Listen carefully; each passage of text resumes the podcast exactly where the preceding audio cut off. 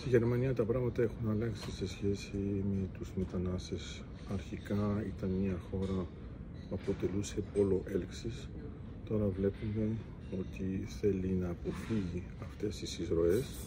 Καταλαβαίνει καλύτερα τις χώρες που δέχονται κατευθείαν λαθρομετανάστες και επίσης έχει προχωρήσει και στο θέμα των απελάσεων. Κατά συνέπεια, η συνάντηση με τον Πρωθυπουργό της Ελλάδας είναι πιο κοντά στα μέτρα μας, καταλαβαίνουν καλύτερα τις δυσκολίες που έχουμε ως Ελλάδα, γιατί τώρα το ζουν, υπάρχουν λαθρομετανάστες που πηγαίνουν κατευθείαν στη Γερμανία και όχι να περάσουν από την Ελλάδα ή από άλλες χώρες και έχουν τα προβλήματα τα εσωτερικά.